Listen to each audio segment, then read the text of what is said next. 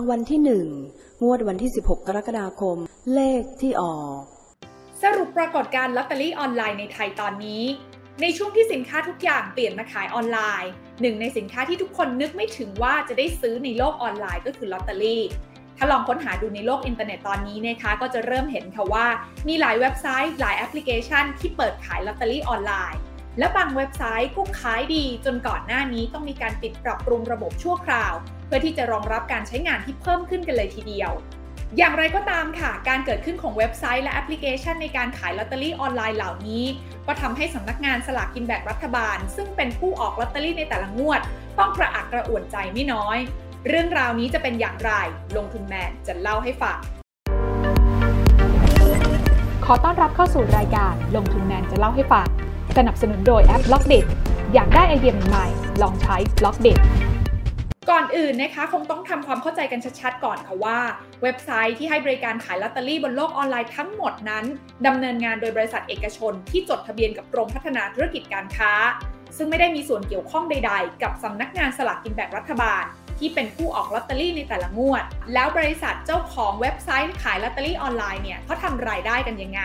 ลองมาดูกรณีของบริษัทลอตเตอรี่ออนไลน์จำกัด เจ้าของเว็บไซต์กองสลาก .com โมเดลธุรกิจของกองสลาก .com นะคะจะเป็นการรับซื้อลอตเตอรี่ จากคนที่ได้โคต้าโดยตรงจากสำนักงานสลากกินแบ่งรัฐบาล โดยแต่ละงวดนะคะสำนักงานสลากกินแบ่งรัฐบาลเนี่ยจะมีการออกสลากไม่เกิน 100 ล้านฉบับค่ะ แล้วก็จะมีการจัดสรรโคต้าให้กับผู้ที่มีสิทธิ์จะไปขายสลากกินแบ่งรัฐบาลเหล่านี้ออกเป็น 2 กลุ่มด้วยกัน กลุ่มแรกก็คือกลุ่มตัวแทนจำหน่ายประจำที่จะได้รับการคัดเลือกโดยสำนักงานสลาก เช่น สมาคมผู้พิการมูลนิธิต่างๆ ซึ่งส่วนนี้นะคะจะได้รับการจัดสรรประมาณ 33 ล้านฉบับต่องวด ส่วนกลุ่มที่ 2 คือบุคคลทั่วไปที่จองสิทธิ์ซื้อลอตเตอรี่ล่วงหน้า ผ่านตู้ ATM ของธนาคารกรุงไทย กลุ่มนี้นะคะจะได้รับการจัดสรรประมาณ 67 ล้านฉบับต่องวด โดยเฉลี่ยแล้วเนี่ยจะได้คนละประมาณ 500 ฉบับต่องวดนะคะ ก็จะหมายความว่ามีคนที่ได้รับสิทธิ์นี้เนี่ยประมาณ 134,000 คนในแต่ละงวด ซึ่งบริษัทลอตเตอรี่ออนไลน์จำกัด ไปขอซื้อลอตเตอรี่ต่อมาจากกลุ่มที่2เนี่ยแหละค่ะ โดยสำนักงานสลากนั้นจะขายกับผู้จองสิทธิ์เนี่ยในราคาฉบับละ 70 บาท 40 สตางค์ ในขณะที่บริษัทลอตเตอรี่ออนไลน์จำกัดนั้น ก็จะไปขอซื้อต่อมาด้วยราคาเฉลี่ยประมาณ 75 บาทต่อฉบับ จากนั้นนะคะจะนำลอตเตอรี่เหล่านั้นเนี่ยมาสแกน แล้วก็อัปโหลดเป็นรูปภาพขึ้นไปบนเว็บไซต์ ที่มีการออกแบบให้ผู้ซื้อนั้นสามารถเลือกซื้อได้ง่าย และมีบริการโอนจ่ายเงินได้ทันที ส่วนลอตเตอรี่ฉบับจริง บริษัทนั้นจะเป็นผู้เก็บรักษาไว้ให้ค่ะ และกรณีที่มีคนถูกรางวัล บริษัทก็จะโอนเงินรางวัลนั้น ให้กับลูกค้าคนนั้นเนี่ยภายใน 24 ชั่วโมง โดยไม่มีการหักค่าธรรมเนียมหรือว่าภาษีใด ๆ โดยเว็บไซต์กองสลาก .com นั้นจะขายลอตเตอรี่อยู่ที่ฉบับละ 80 บาททุกใบ ซึ่งหมายความว่าบริษัทจะได้กำไรจากการขายลอตเตอรี่ผ่านเว็บไซต์ ฉบับละ 5 บาท เจ้าของเว็บไซต์นั้นเคยเล่านะคะในช่อง Voice TV ว่า บริษัทนั้นสามารถรับซื้อลอตเตอรี่มาได้ในงวดละประมาณ 6 0 0 0 0 0 ฉบับค่ะ กรณีที่ขายหมดทุกฉบับในแต่ละงวด โดยเอากำไร 5 บาทต่อฉบับ บริษัทนี้จะมีรายได้งวดละประมาณ 3 ล้านบาท 1 เดือนเนี่ยจะมีการออกสลาก2งวด บริษัทก็จะมีรายได้เดือนละประมาณ 6 ล้านบาท 1 ปี บริษัทก็จะมีรายได้รวมประมาณ 72 ล้านบาท ภายใต้สมมติฐานนี้ค่ะ ซึ่งถ้าถามว่าแล้วทำไมถึงมีคนยอมเอาสลากกินแบ่งรัฐบาลที่ได้โคต้ามามาขายให้กับบริษัทนี้มากถึง 6 0 0 0 0 0 ฉบับ ทั้งทั้งที่เขาเหล่านั้นเนี่ยเอาไปขายเองจะได้ส่วนต่างที่มากกว่า แต่ประเด็นหลักๆ ก็คือมันมีความเสี่ยงเหมือนกันค่ะ ที่เขาจะขายสลากได้ไม่หมดทุกเบอร์ อย่างไรก็ตามแม้ธุรกิจนี้นะคะจะไม่เข้าข่ายผิดข้อกฎหมาย หากขายลอตเตอรี่ในราคาที่กฎหมายกำหนด แต่คนที่เอาลอตเตอรี่ที่จองได้ไปขายต่อนั้นเนี่ยต้องบอกว่าเป็นการทำผิดข้อกำหนดของสำนักงานสลากกินแบ่งรัฐบาลค่ะ เพราะว่าถ้าลองไปเปิดดูข้อกำหนดของผู้ที่ได้รับโคต้าซื้อลอตเตอรี่ล่วงหน้า ก็จะมีข้อกำหนดข้อหนึ่งที่ระบุไว้ชัดนะคะว่า ผู้ได้รับโคต้าต้องจำหน่ายสลากด้วยวิธีจำหน่ายปลีกกับผู้บริโภคโดยตรงเท่านั้น ห้ามขายส่งให้กับผู้ที่จะนำไปจำหน่ายต่ออีกทอดหนึ่ง ซึ่งจากข้อกำหนดนี้ก็เข้าใจถึงจุดประสงค์หลักของสำนักงานสลากกินแบ่งรัฐบาลได้ไม่ยากค่ะว่า ต้องการให้ตัวแทนจำหน่ายรายย่อย ได้มีรายได้จากการรับลอตเตอรี่ไปขายแบบเต็มเม็ดเต็มหน่วยไม่ต้องหารกับใคร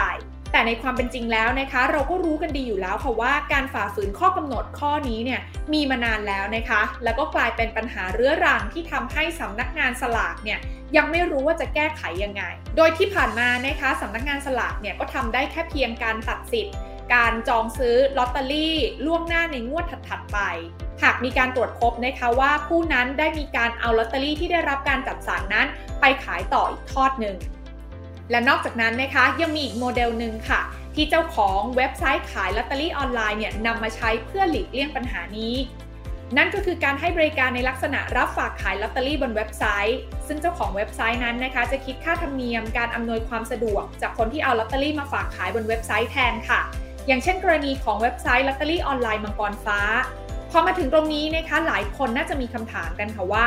แล้วทำไมสำนักงานสลากกินแบ่งรัฐบาลเนี่ยถึงไม่ขายลอตเตอรี่ออนไลน์แบบเต็มตัวเองซะเลย ปัญหามันอยู่ที่ว่าหากสำนักงานสลากกินแบ่งรัฐบาล ออกมาขายลอตเตอรี่ออนไลน์เองโดยตรงเนี่ยนะคะ ก็จะเป็นการตัดตัวกลางค่ะ ซึ่งการตัดตัวกลางนี้พูดง่ายๆก็คือยกเลิกอาชีพ พ่อค้าแม่ค้าขายลอตเตอรี่ไปเลย ซึ่งแน่นอนว่าเป็นสิ่งที่สำนักงานสลากนั้นคงไม่อยากทำค่ะเพราะว่ามันจะกระทบกับรายได้ของคนจำนวนมาก ที่พึ่งพารายได้จากการขายลอตเตอรี่เพื่อหาเลี้ยงตัวเองและก็ครอบครัว และก็ต้องยอมรับกันตรงๆนะคะว่าหากสำนักงานสลากนั้นยังคงเลือกที่จะใช้ระบบการจัดสรรแบบเป็นโคต้าแบบนี้ ก็คงจะเป็นสิ่งที่ยากนะคะที่จะมาควบคุมว่า คนที่ได้รับการจัดสรรจะต้องขายให้กับผู้บริโภคโดยตรงเท่านั้น โดยที่ไม่ไปผ่านมือที่ 2 หรือมือที่ 3 ก่อน ขณะที่ในมุมของคนซื้อลอตเตอรี่เองนะคะด้วยความง่ายในการเข้าถึงเลือกซื้อได้ตลอดเวลา 24 ชั่วโมงบนเว็บไซต์ขายลอตเตอรี่ออนไลน์ แถมราคาเองก็ยังใบละ 80 บาทตามกฎหมาย ก็เลยทำให้ลอตเตอรี่ออนไลน์ในช่วงที่ผ่านมาเนี่ยขายดิบขายดี ถึงขนาดที่บางเว็บไซต์ต้องประกาศปิดปรับปรุงระบบ เพื่อที่จะรองรับการใช้งานที่เพิ่มขึ้นในช่วงก่อนหน้านี้กันเลยทีเดียวค่ะ สรุปแล้วนะคะ เรื่องนี้กำลังมีผู้ได้รับประโยชน์คนใหม่ ที่เห็นช่องว่างจากระบบนี้ ซึ่งนั่นก็คือเจ้าของเว็บไซต์ลอตเตอรี่ออนไลน์ทั้งหลายนั่นเอง ขอให้ทุกคนโชคดี